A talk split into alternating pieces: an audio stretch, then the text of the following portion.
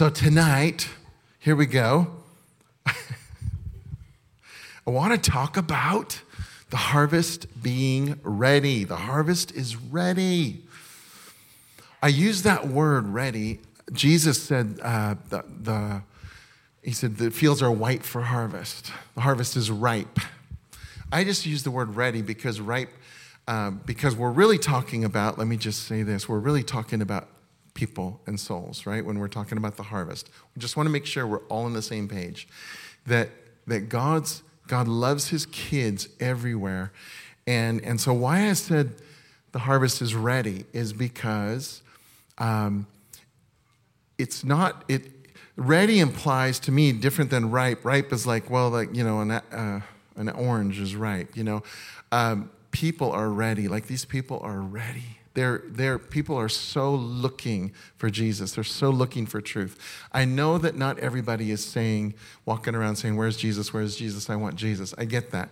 But I'm saying in their hearts, they are longing for something because uh, this world is so empty apart from Him.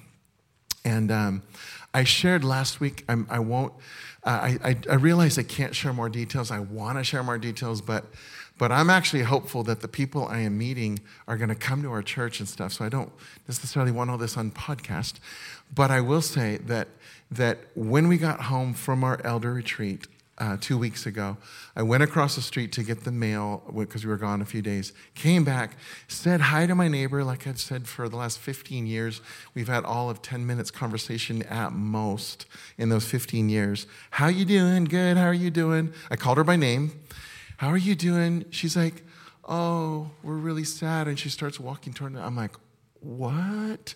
I've never in 15 years has, has, she ever used an emotion of what she was feeling. And now she's walking towards me. So I don't want to go into the details, but I just want to say this. That was so out of the blue. I mean, we've always been pleasant and nice neighbors, don't get me wrong. And there's other neighbors that I have had deep conversations with, a couple of them, but not that one. And I come back from this retreat where God's saying, This is a different time. The harvest is coming in. And all of a sudden, this neighbor walks towards me and we engage in a half an hour discussion that went deep about relational issues and about and she knew I was a pastor, and she's like, Oh my gosh, I've been wanting to talk to you. I didn't really know if she knew I was a pastor or not because we never had that conversation. And, um, and, and then and, and questions about salvation. I mean, Oh my goodness. So that's about as far as I can go because I just want to honor her. But I'm saying, you guys, this, I walked back home and I was stunned. I, I, was I was walking around in a daze back home, and I'm like, I kept saying, Suzanne, I was like walking up and down the hall for no reason, and around the just because I didn't know what to do. I'm like, what just happened? That was that was wild. That's what I kept telling her. This is just wild. Do you know what just happened? Anyway, things are shifting. And we need to, we, as followers of Jesus, we need to be ready and to say yes to the harvest that's coming in. So, because as we'll see tonight, that's a very big part of what he told us to do. So, um, I want to share with you also a dream I had. I've shared this before, but I want to share a little bit more detail this time. Oh, there we go. That was for dramatic effect. Did it work? Also, it puts you all into a dream state. This was a night dream that I had, um, and it was very vivid. And in this dream, this was, this was last year, half a year ago ish. And I was in a home uh, with, with, I know there were other believers in that home. Um, I looked out a window and I saw way in the distance this lightning, a lightning storm just like that, with a bunch of you know fingers coming down and hitting the ground. And I remember being awed by this, like, oh, this is this is powerful. This is whoa, what is going on? The next thing I do is I ran. I, I started running towards it. I left the house because I wanted to find out where the storm was heading to warn, especially if it was coming back to our house, to warn people. So I ran out probably about a mile or so down a road in my dream, and um, just want to make sure you knew that. Okay. And then I, I come up to this kind of like a, a T in the road, the, the, the storms. Okay, the storms, I'm trying to use that image here. The storm's coming behind. I'm running up from the house this way towards the storm. And, and I come up to this T, and there's, and there's this. This is coming towards me a huge locomotive. See, I'm telling you, Mr. Rogers has nothing on me. and so, this is exactly what's happening. A huge train was coming, and in my dream, it, and by the way, it wasn't on any tracks, it was in the middle of the road. It was, pow- it was huge and it was powerful. And, and somehow in my dream, I knew that it was the train was staying ahead of the storm, somehow as like a, a warning or letting people know where the storm was going. I'm like, that's wild. I don't know how the train knows that, knows which way, but it was always ahead of the storm. And one last little odd thing is that it was pushing this little shack in front of it. So you got huge locomotive pushing a little shack, just, and this thing was powerful. It had no issues pushing a shack. Um, and, uh, and so then I wanted to see which way it was going to go because I needed to get ahead of it. And so once I saw that it was going, uh, trying to keep my bearing straight with where this is. Once I saw it was going this way, I came from this direction, saw it going this way. I, I took off running. I passed the train like I was zipping. And then somebody was running next to me trying to like tell me stuff and distract me. And I'm like, I got no time. I zipped ahead of that person to get back to the house. And when I got back there, I had just enough time to tell people it's coming when we looked out the front window and there's the train barreling right in front of the house, uh, pushing this shack still. All the noise, just huge noise. And then I, I, I thought, okay, the storm's coming, it's coming. And I, and I, um, I um, started saying, okay, what do we do? Where, where do we hide? And I realized, I, like for the first time in my dream, I realized there's nowhere to hide. where do you go? And, and, and then I looked back across where I originally, through the window where I originally saw the storm, and there I saw what I knew in my dream to be a religious building. And when I say religious, I mean, I mean a, a place, people that were gathered there, but there wasn't freedom in the spirit. It was, um, you know, very boxed uh, in a uh, religious. And and I saw suddenly I saw water deluge this building, like, and it was like a, it was like well, t- wait till the end of it. It was like a, it was like a cartoon where it was starting to swell up. The walls were like going like this until it just b- blew. They couldn't take the pressure anymore, and all the water. But in my dream, I also knew there were casualties. It was serious. So that that's not a dream you wake up and go, oh, wow, did I eat too much pizza last night? Um, that, that had incredible significance to it. And, and I've talked to many people, I've got a lot of dream interpreters in this room as well, a lot of scriptures along the way. But I, I wanted to share this with you because, because many of you know that 30 years ago, God told me very clearly my spirit is going to sweep through this valley, this region, with or without you. Do you want to be part of it? And so many times, when, let me tell you, one of the greatest things you can do in the kingdom is hang in there. It's called persevere. You keep going, you don't quit. That's a huge deal in the kingdom. And so many times we went back to that word, and, and we, several times, we pushed our chips in the middle of the table spiritually, like, Lord, we're all in. There's nowhere else to go. And, and I'm sharing that because, because this dream, I believe, was one of the many ways God was saying to me, Don't you forget what I said. This, this you know, lightning storm to me clearly represents a, huge move of God or a huge, the, the, just the presence of God that no one can withstand, you know, meaning, meaning that we all need Jesus. And I don't mean this to be a fearful thing. I know, I know, even in the dream, I was a little stunned. It was so powerful. But God is that powerful. It's just that He's that loving and kind and gracious and merciful too. But, but sometimes we, we have these, I don't know, we go about our lives and we forget how real God is, how powerful God is.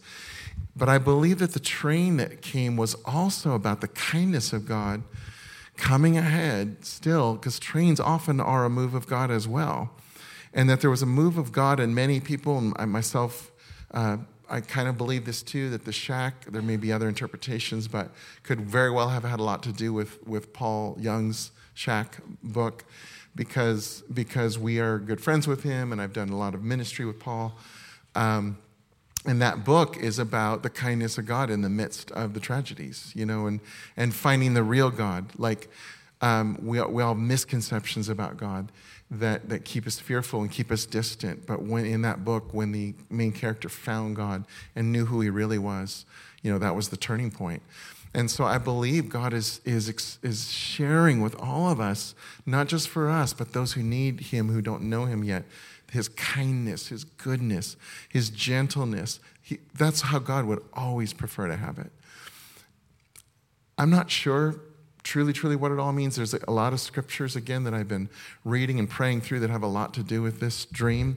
But for me, that was a huge wake up call from the Lord saying, This is going to happen. And so when we were at our retreat, this, this dream came up when a group of us were meeting in our home a couple weeks ago, even before the elder retreat. And it kind of came back refreshed in me again, like, oh yeah, that's right. God is, God is seriously telling us something. When we were at the retreat, I told you a lot of good things that we came up with through listening, listening to the Lord. But there was also some degree of, of um, I, I don't know, frustration might be a little strong, but, but where we were kind of groping for, okay, Lord, how do we do this? How do we get ready? How do we, how do we disciple? This harvest is coming in. We weren't getting super clear answers. We were exploring a lot of ideas. And then, right towards the end of the weekend, we, we suddenly get a word from the Lord that He reminded us something He's been telling us again and again and again, and that is, Behold, I am doing a new thing. Now it springs forth. There's that, that urgency again. Do you not perceive it? I will make a way in the wilderness and the rivers and rivers in the desert. We suddenly remembered oh, yeah, he's been telling us over and over and over again this is new, this is different. So here we are trying, you know, the best we can with our brain power to come up with some ideas.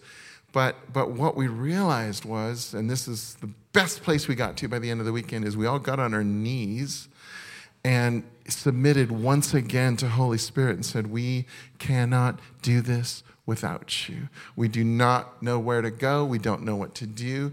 You know what's coming. Show us what to do. And this is, you know, uh, reflected in this verse that we all know pretty well Zechariah 4 6. It's not by might nor by power, but by my spirit, says the Lord of hosts.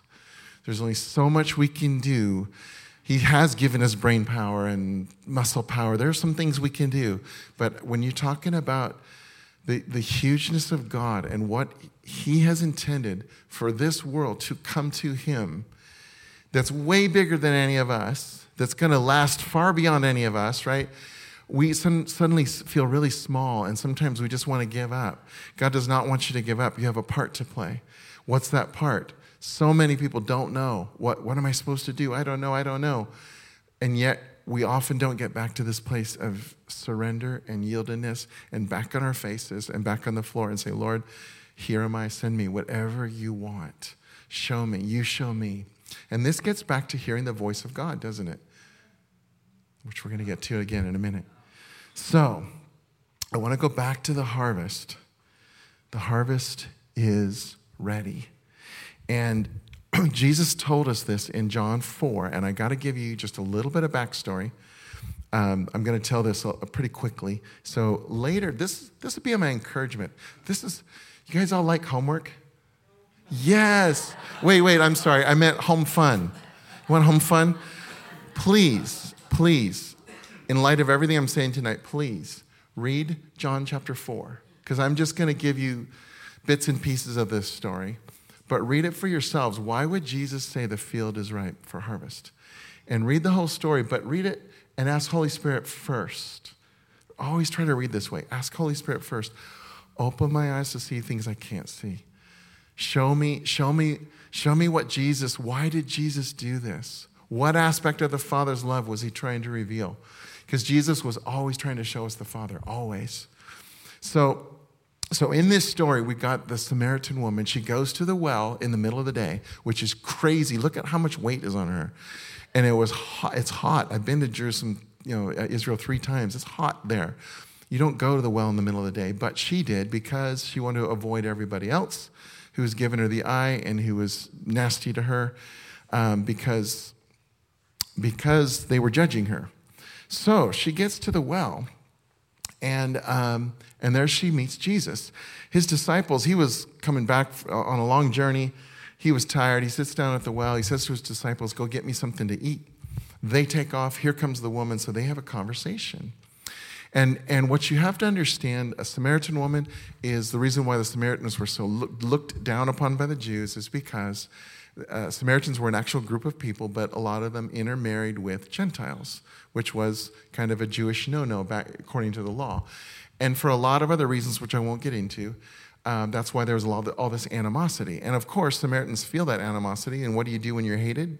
Pretty much, usually, you hate back, especially if you don't know Jesus, right? And so, so there was a lot of animosity. So he's there. What does he do? He gives her, first of all, the time of day. He actually relates to her, he looks her in the eyes, he respects her, he honors her. He actually asks her for something, for water. They get in this conversation, and then he ends up saying to her, If you drink from Jacob's well, you'll be thirsty again. That was the well they were at, and again and again. But if anyone drinks the living water I give them, they will never thirst again and they will forever be satisfied. So he's this is where we need to learn the art of meeting people where they are and, and finding creative ways of presenting the very thing that they're hungry for, which of course is Jesus. But we can actually be super creative, not just creative, but actually listening to people so that what we're offering is, is in the form of what they're actually needing. Jesus meets all needs. You understand that, right? we can actually offer him in a way that will meet the needs that they have. And, and um, so they go on about water. I'll let you read that later. And then um, Jesus, uh, she, she says, Well, I want this living water. And Jesus says, All right, tell you what, go home and get your husband and bring him back. Which is where he has a prophetic word, or a word of knowledge, I guess would actually be more accurate, um, that she has she's like, Well, um, yeah, I don't have a husband. And he says, Yeah, that's true. You have five husbands, and the one you're with isn't your husband. Now, right? You're like, Whoa, okay. This is where you've got to know the nature of God, the nature of the Father, and the nature of Jesus, and the nature of Holy Spirit, who never change. So, would, did Jesus tell her that to shame her? In a hundred years, not a chance that would never be his motives or his or his intentions. So so you're like, whoa, this is kind of that's kind of brutal, right? And but it's because he saw the deeper need. He's now getting to the root issues of her heart. He's going somewhere with this. He didn't just throw it out there, never to shame her or embarrass her. So let me just stop here because I'll tell you the rest of the story in a minute. But when Jesus starts to bring up for any of us issues in our life that that need attention, that are outside of His best for us. Understand, it's never to shame you, ever. He, he doesn't shame, He died so that you don't have shame. So, why would He bring it up?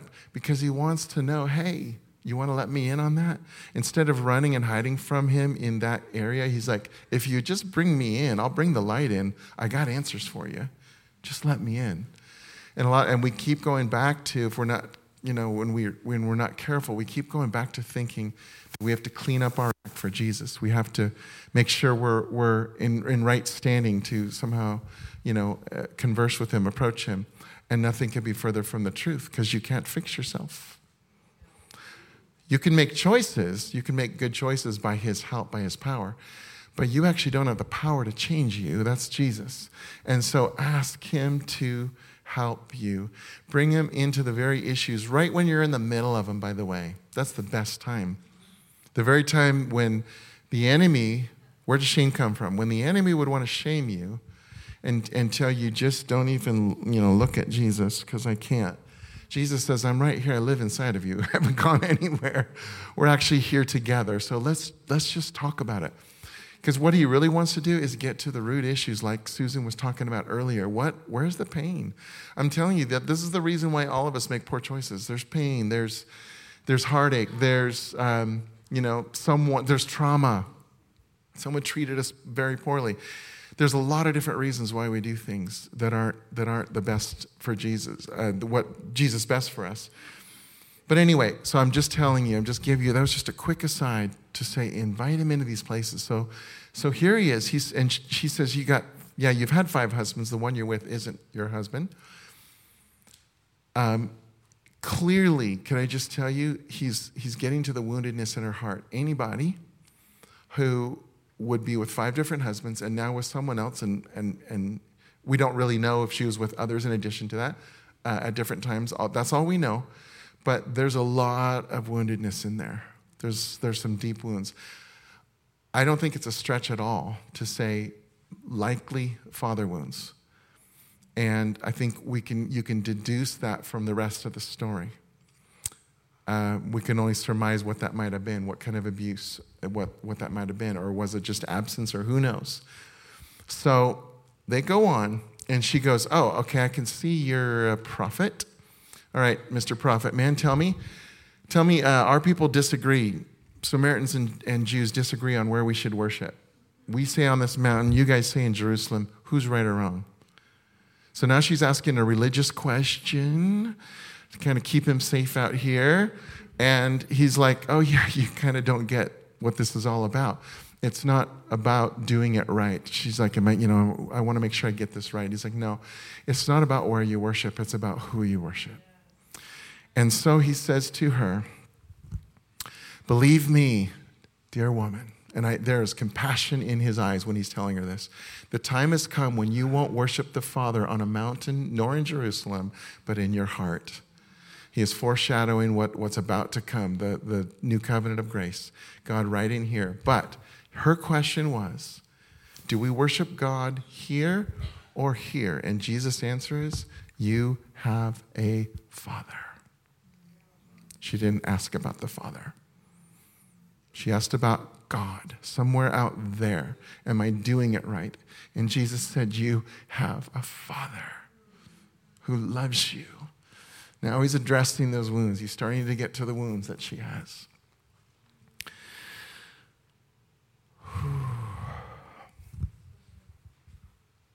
From here on, worshiping the Father will not be a matter of the right place but with the right heart. For God is a spirit and he longs, he's saying he longs for you. He longs to have sincere worshipers who worship and adore him in the realm of spirit and in truth. And this is for her and it's for each one of us.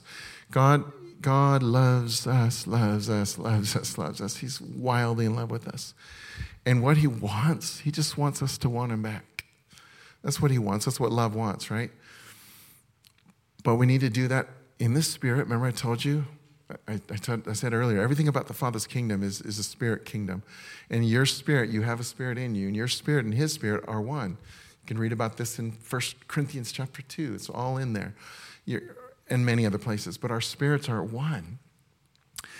And so that's why he says it's got to be in the spirit, because you can't think your way into a close connection with God. Can I just tell you that? You can't. What am I doing wrong? Why can't I, why can't I get close to God? You know, and, and so you mull it over for another however many times. Did it get you any closer? No, it did not.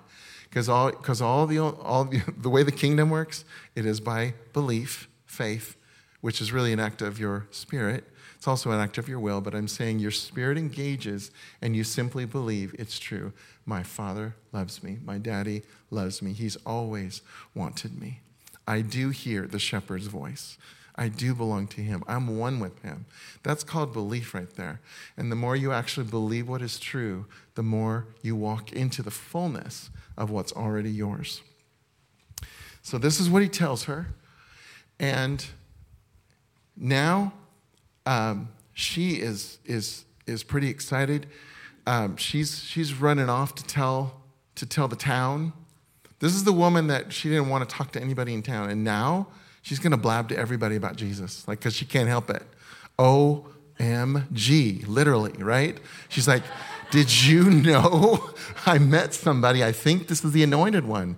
Because she's like, Well, I'm looking for the anointed one. And Jesus said, Guess what? I'm it. I'm the guy. I'm the one you've been waiting for. She goes down. The disciples come back with the food, you know, their McDonald's Happy Meals and stuff. Here you go, Jesus. Took us a half day to get it for you. Hope you like it. He's like, "Oh, thanks, man, but I just I just ate some food you don't even know about."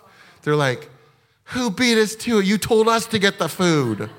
He's like, "No, no, no. This is my father's food. My father wants all of his kids, and I just had a big meal. I just enjoyed.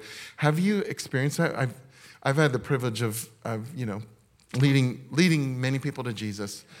And one of my favorites is like a, a, there was a little boy on my um, son's baseball team that I was a coach of, and and I just I, there was a time just some, one day it was just right, and I got to talk to him about Jesus. He wanted, do you want Jesus? Yes. So I'm leading in with Jesus, telling him about Jesus, and I love it because he had a really hard time hitting the ball, and um, and so of course I'm coaching him and stuff, but but then like just days, day, it wasn't my coaching, I promise, um, but just but just days after after he receives Jesus, he's up there. He gets a hit. I happen to be the first base coach.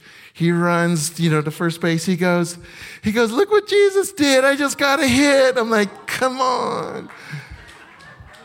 Now, this is this is our father's food, and we get to enjoy the feast with him. He, he's such a good father, he lets us enjoy it with him. It's that good. And this is where his disciples are here. Now the town comes back, and this is where Jesus says, as the crowds emerged from the village, Jesus said to his disciples, Why would you say the harvest is another four months away? Look at all the people coming. Now is the harvest time, for their hearts are like vast fields of ripened grain ready for a spiritual harvest. This is in the Passion Translation. This is where Jesus says, The fields are white for harvest. Why would he say that? That is an actual field, wheat field near Nazareth it, it just, when it's ripe, it just, you know, the sun blazes on it, it just looks white. And, and what he's saying is, and, and because, because with, with the wheat, it's about four months when you plant it to when you're harvesting. There's a reason why he said four months. And, and, and what he's saying to us is look at, he goes on later to say, look at, there's people, other people who have already sown seeds. You might be coming in and you're just the one that's going to harvest it. You didn't even do anything. You just don't know. But here's the thing God's Spirit is moving. People are having dreams. People are, they're so ready for Him. You just don't. My next door neighbor, I did nothing. I did nothing for that other than, hi, how you doing? I'm telling you, this is the times we are in. And um, so I, I want to, um, Jesus he called his followers. He said, Come follow me. That's what he says to each one of us. This is really about following Jesus, right? Above all things, it's following Jesus. But at the end of his life, um, and I'm, I'm going to show you a movie, uh, less than a minute clip of a movie, um, of the Matthew video, which, are, which was a long time ago. One of my favorites, though, of all the different Jesus movies that are out there. And it's the last couple verses of Matthew 28, which is the last thing that he said. And I just want to call your attention to um, that he told us, all of us, that we're all disciples. We'd all disciple other people, not just a few. Okay? So just, just listen to this. Then Jesus came to them and said, All authority in heaven and on earth has been given to me. Therefore, go and make disciples of all nations baptizing them. In the name of the Father, and of the Son, and of the Holy Spirit, and teaching them to obey everything I have commanded you. And surely I am with you always. To the very end of the age.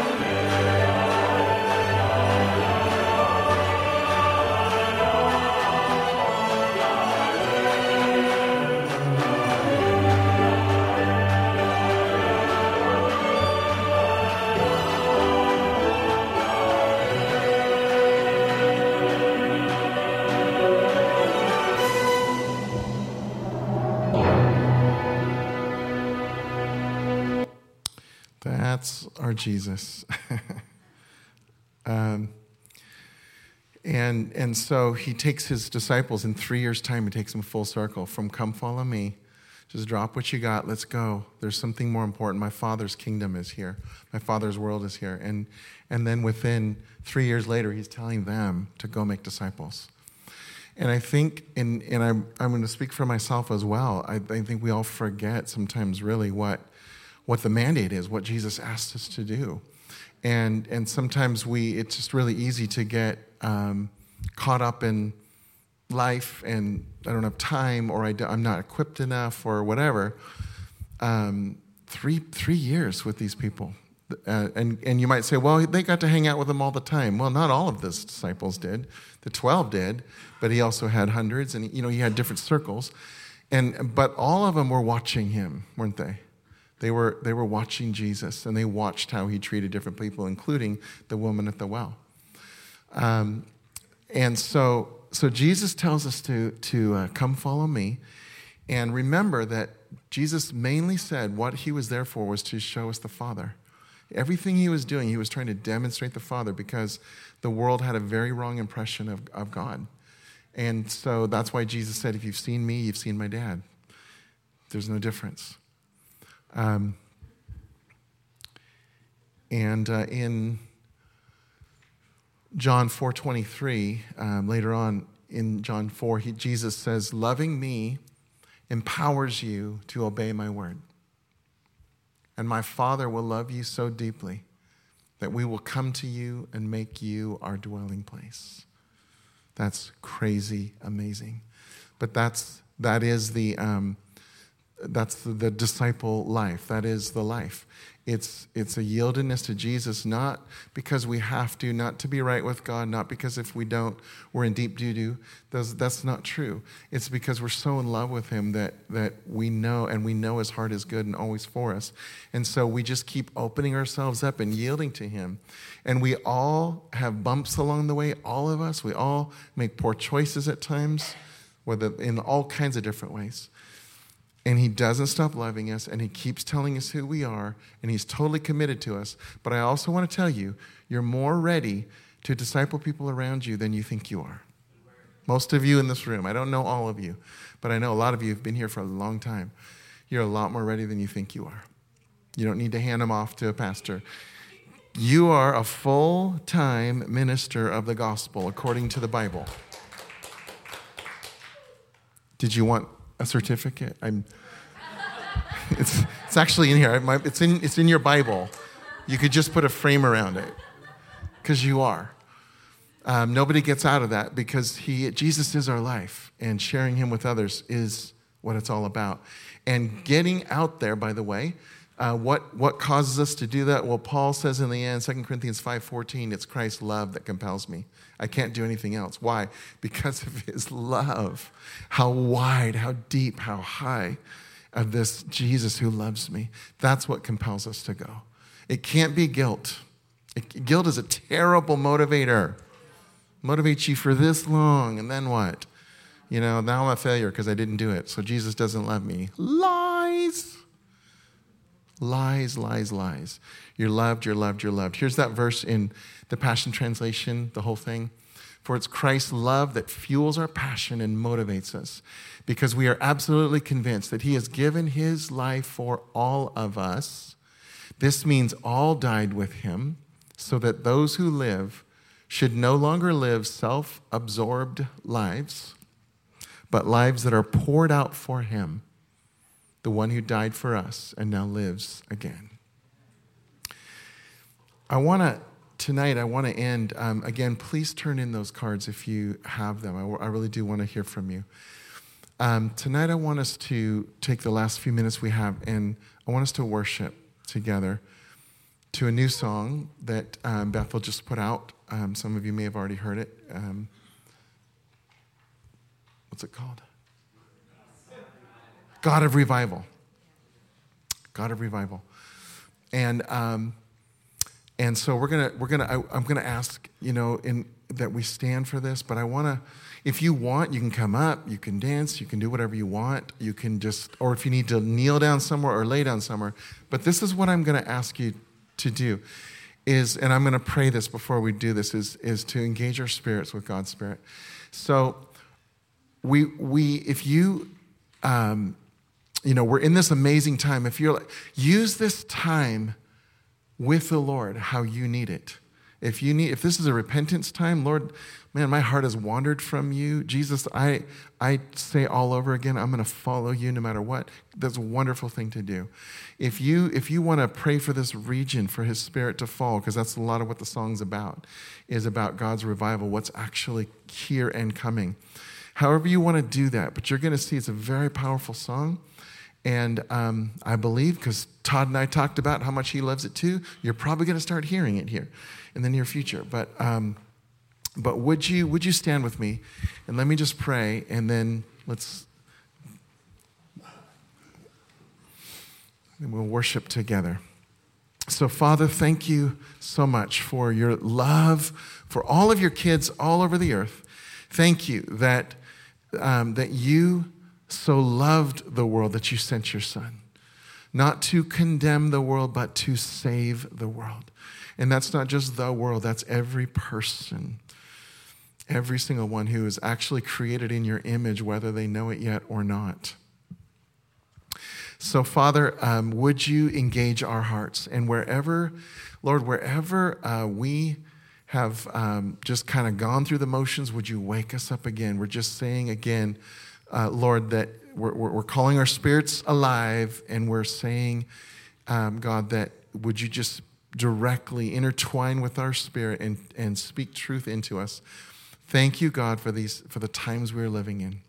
Thank you, Jesus, that just like your disciples, you told us, I want you to disciple people, to disciple nations, people of all nationalities. So thank you, Father.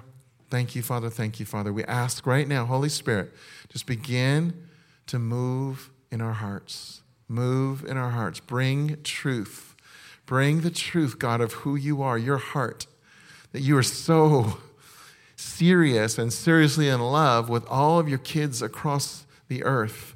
This is something, God, that you, you're not okay, that, that, that not all the, your kids know you yet and are coming into your kingdom. So, Lord, we agree with you that it is harvest time, it's revival time. We agree with you, Lord. Yes, Lord. oh, I'll do it.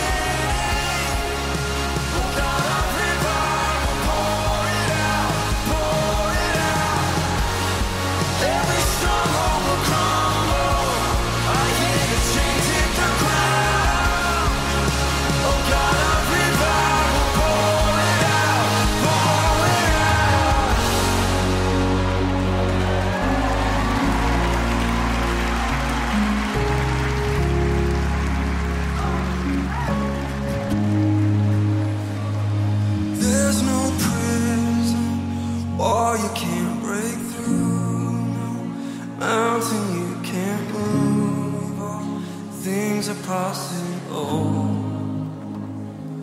There's no broken body you can't raise, no soul that you can't save. All things are possible.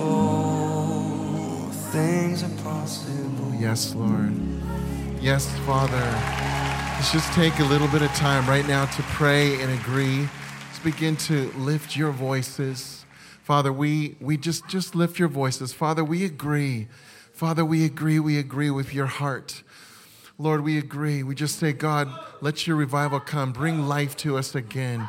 Bring life to us again, Father. Wherever we have felt asleep or just going through the motions, God, wake us up again to your heart, to the truth of who you are and what you do and what you are bringing. Father, we ask, God, we ask for this region, this whole Bay Area region, Father, we ask that you would soften hearts and that you would allow people to see who you really are. Lord Jesus, come to them in their dreams, come into the dreams. Father, there's, there's huge communities of every nation that are here, that are assembled here. Father, you've brought the nations to us. And we say, Thank you, Lord. Thank you, Lord. God, take every judgment out of our hearts against any other people, any other persons. Take the judgments out of our hearts, God. That all we would see is what you see. All we would feel is love for people, love for people, your love, and see what you see when we look at them. Yes, Lord. Yes, Lord. Yes, Lord. God, we just look at your face right now. Because if you, you said if we seek your face, Lord, we humble ourselves before you, Lord, and repent, Father God, if we repent, you will heal our land, Father God. You, Almighty God, God above all gods, we exalt you. We exalt you. We look at your face. We look at your heart. We look at your eyes. And all there is is love. All there is is just such incredible love for our country, for our nations, God. And we call that love forward. Heal the land, Father God. Heal our cities. Heal our families, God. Heal our nations, Lord Jesus as only you can do, as only you can do. There is nobody, nobody, nobody higher or mightier than you, Lord. Nobody.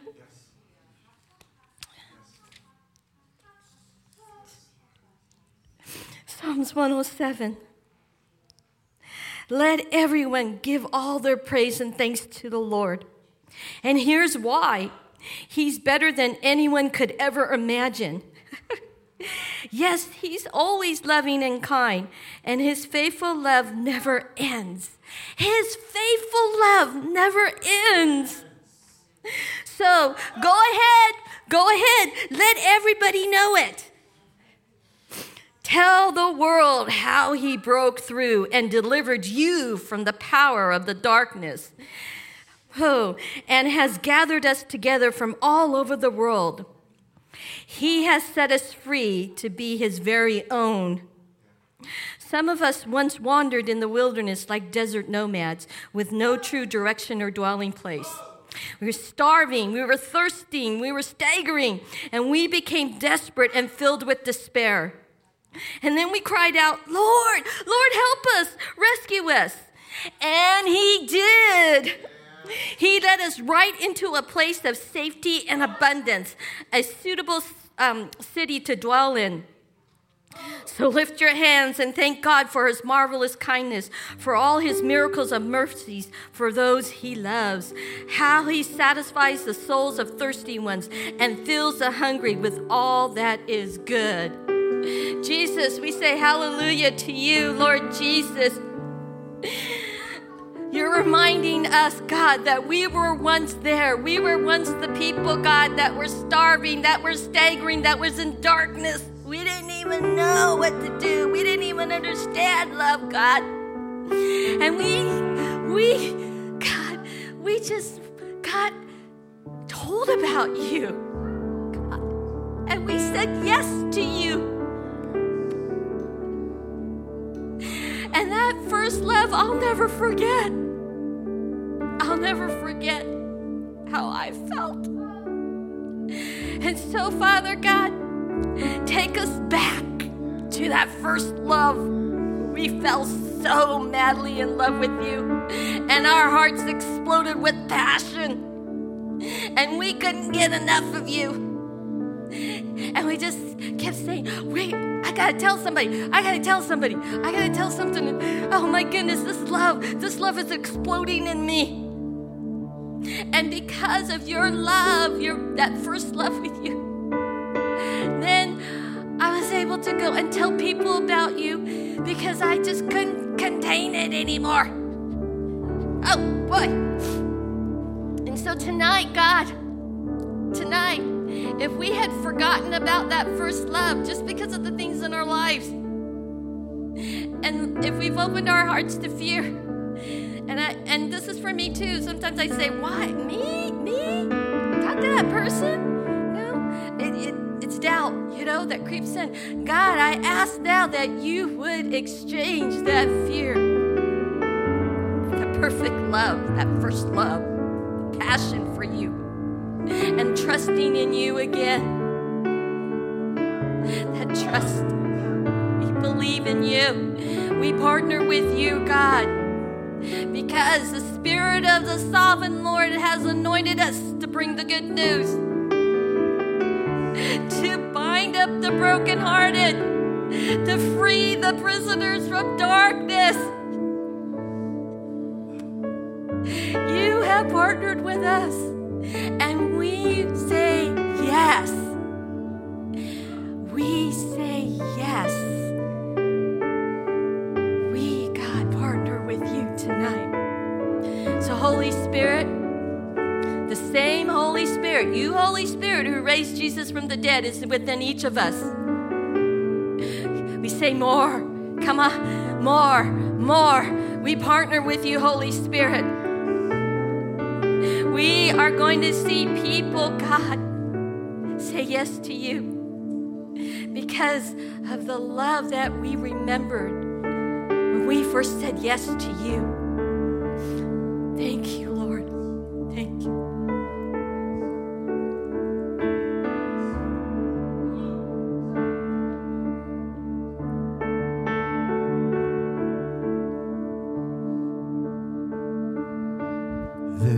Just one chief and human's purpose,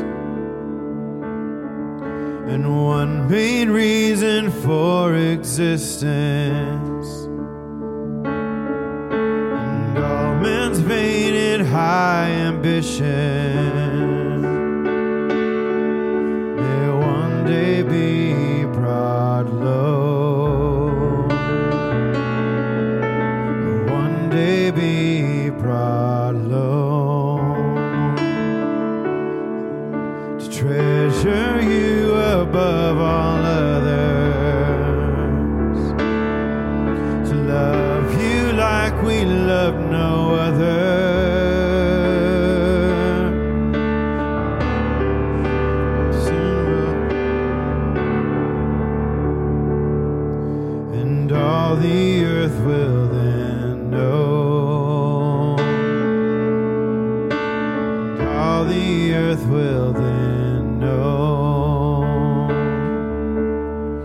For you alone will be exalted in that day.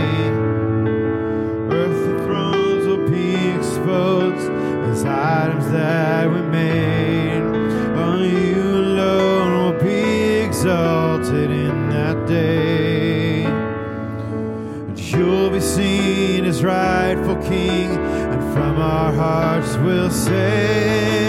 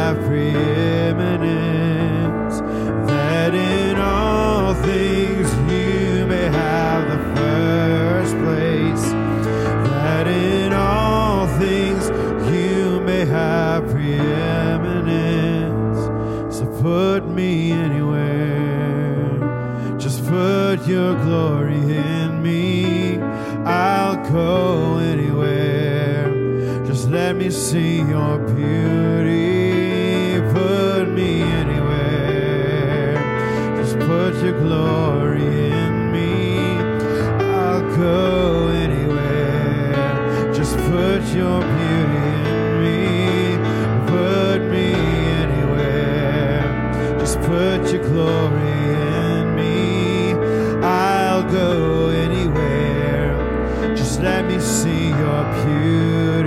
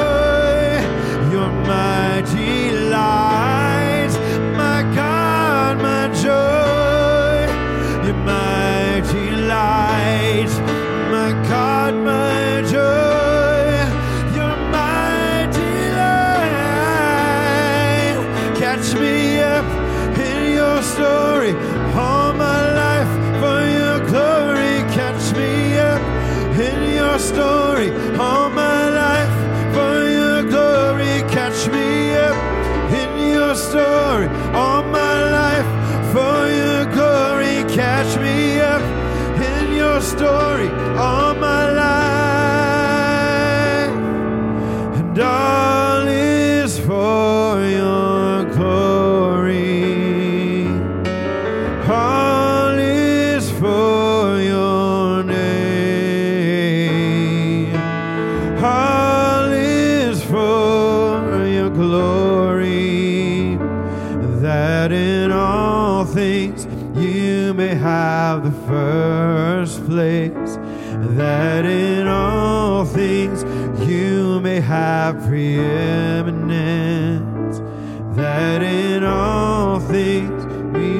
Have the first place.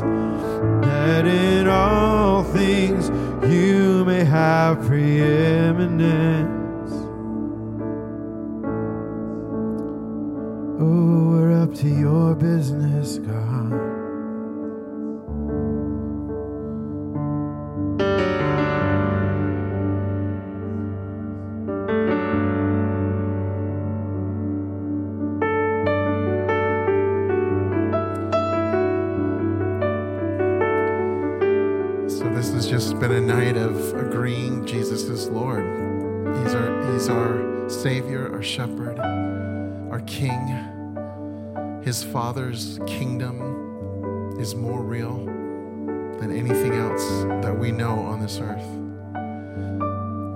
calling us back again. Come on, kids. Come on, sons and daughters. Come on, kings and queens with me. Remember, He's the King of all kings. And He's calling us. He's calling us to share His heart. And what is that heart? This is from 2 Corinthians chapter 5. Now, if anyone is enfolded into Christ, that person has become an entirely new creation. All that's related to the old order has vanished. Behold, everything is fresh and new. And our Father has made all things new and has reconciled us to himself. And he's given us the ministry of reconciling others to him, to the Father. In other words, it was through the anointed one, Jesus, that the Father was shepherding the world, not even keeping records of their transgressions. And He has entrusted to us the ministry of opening the door of reconciliation to God. We are ambassadors of Jesus, the Anointed One, who carry the message of Christ to the world as though God were tenderly pleading with them directly through our lips. So we tenderly plead with you on Christ's behalf turn back to God and be reconciled to Him. So, Father, thank you for your mercy and compassion, your grace, your tenderness that always comes after us, not once, but a million times, a million times, a million. Lord, give us that heart to go after the ones you love, to talk with them, to love them, to share with them, to help them, to give them aid where they need it, but to make sure they know there's a Father who loves them. There's a Savior who has made all things right. So, God, thank you for this time. Thanks for entrusting to us the ministry of reconciliation. What a blessing that you would trust us like that. Thank you, Father. Thank you, Father.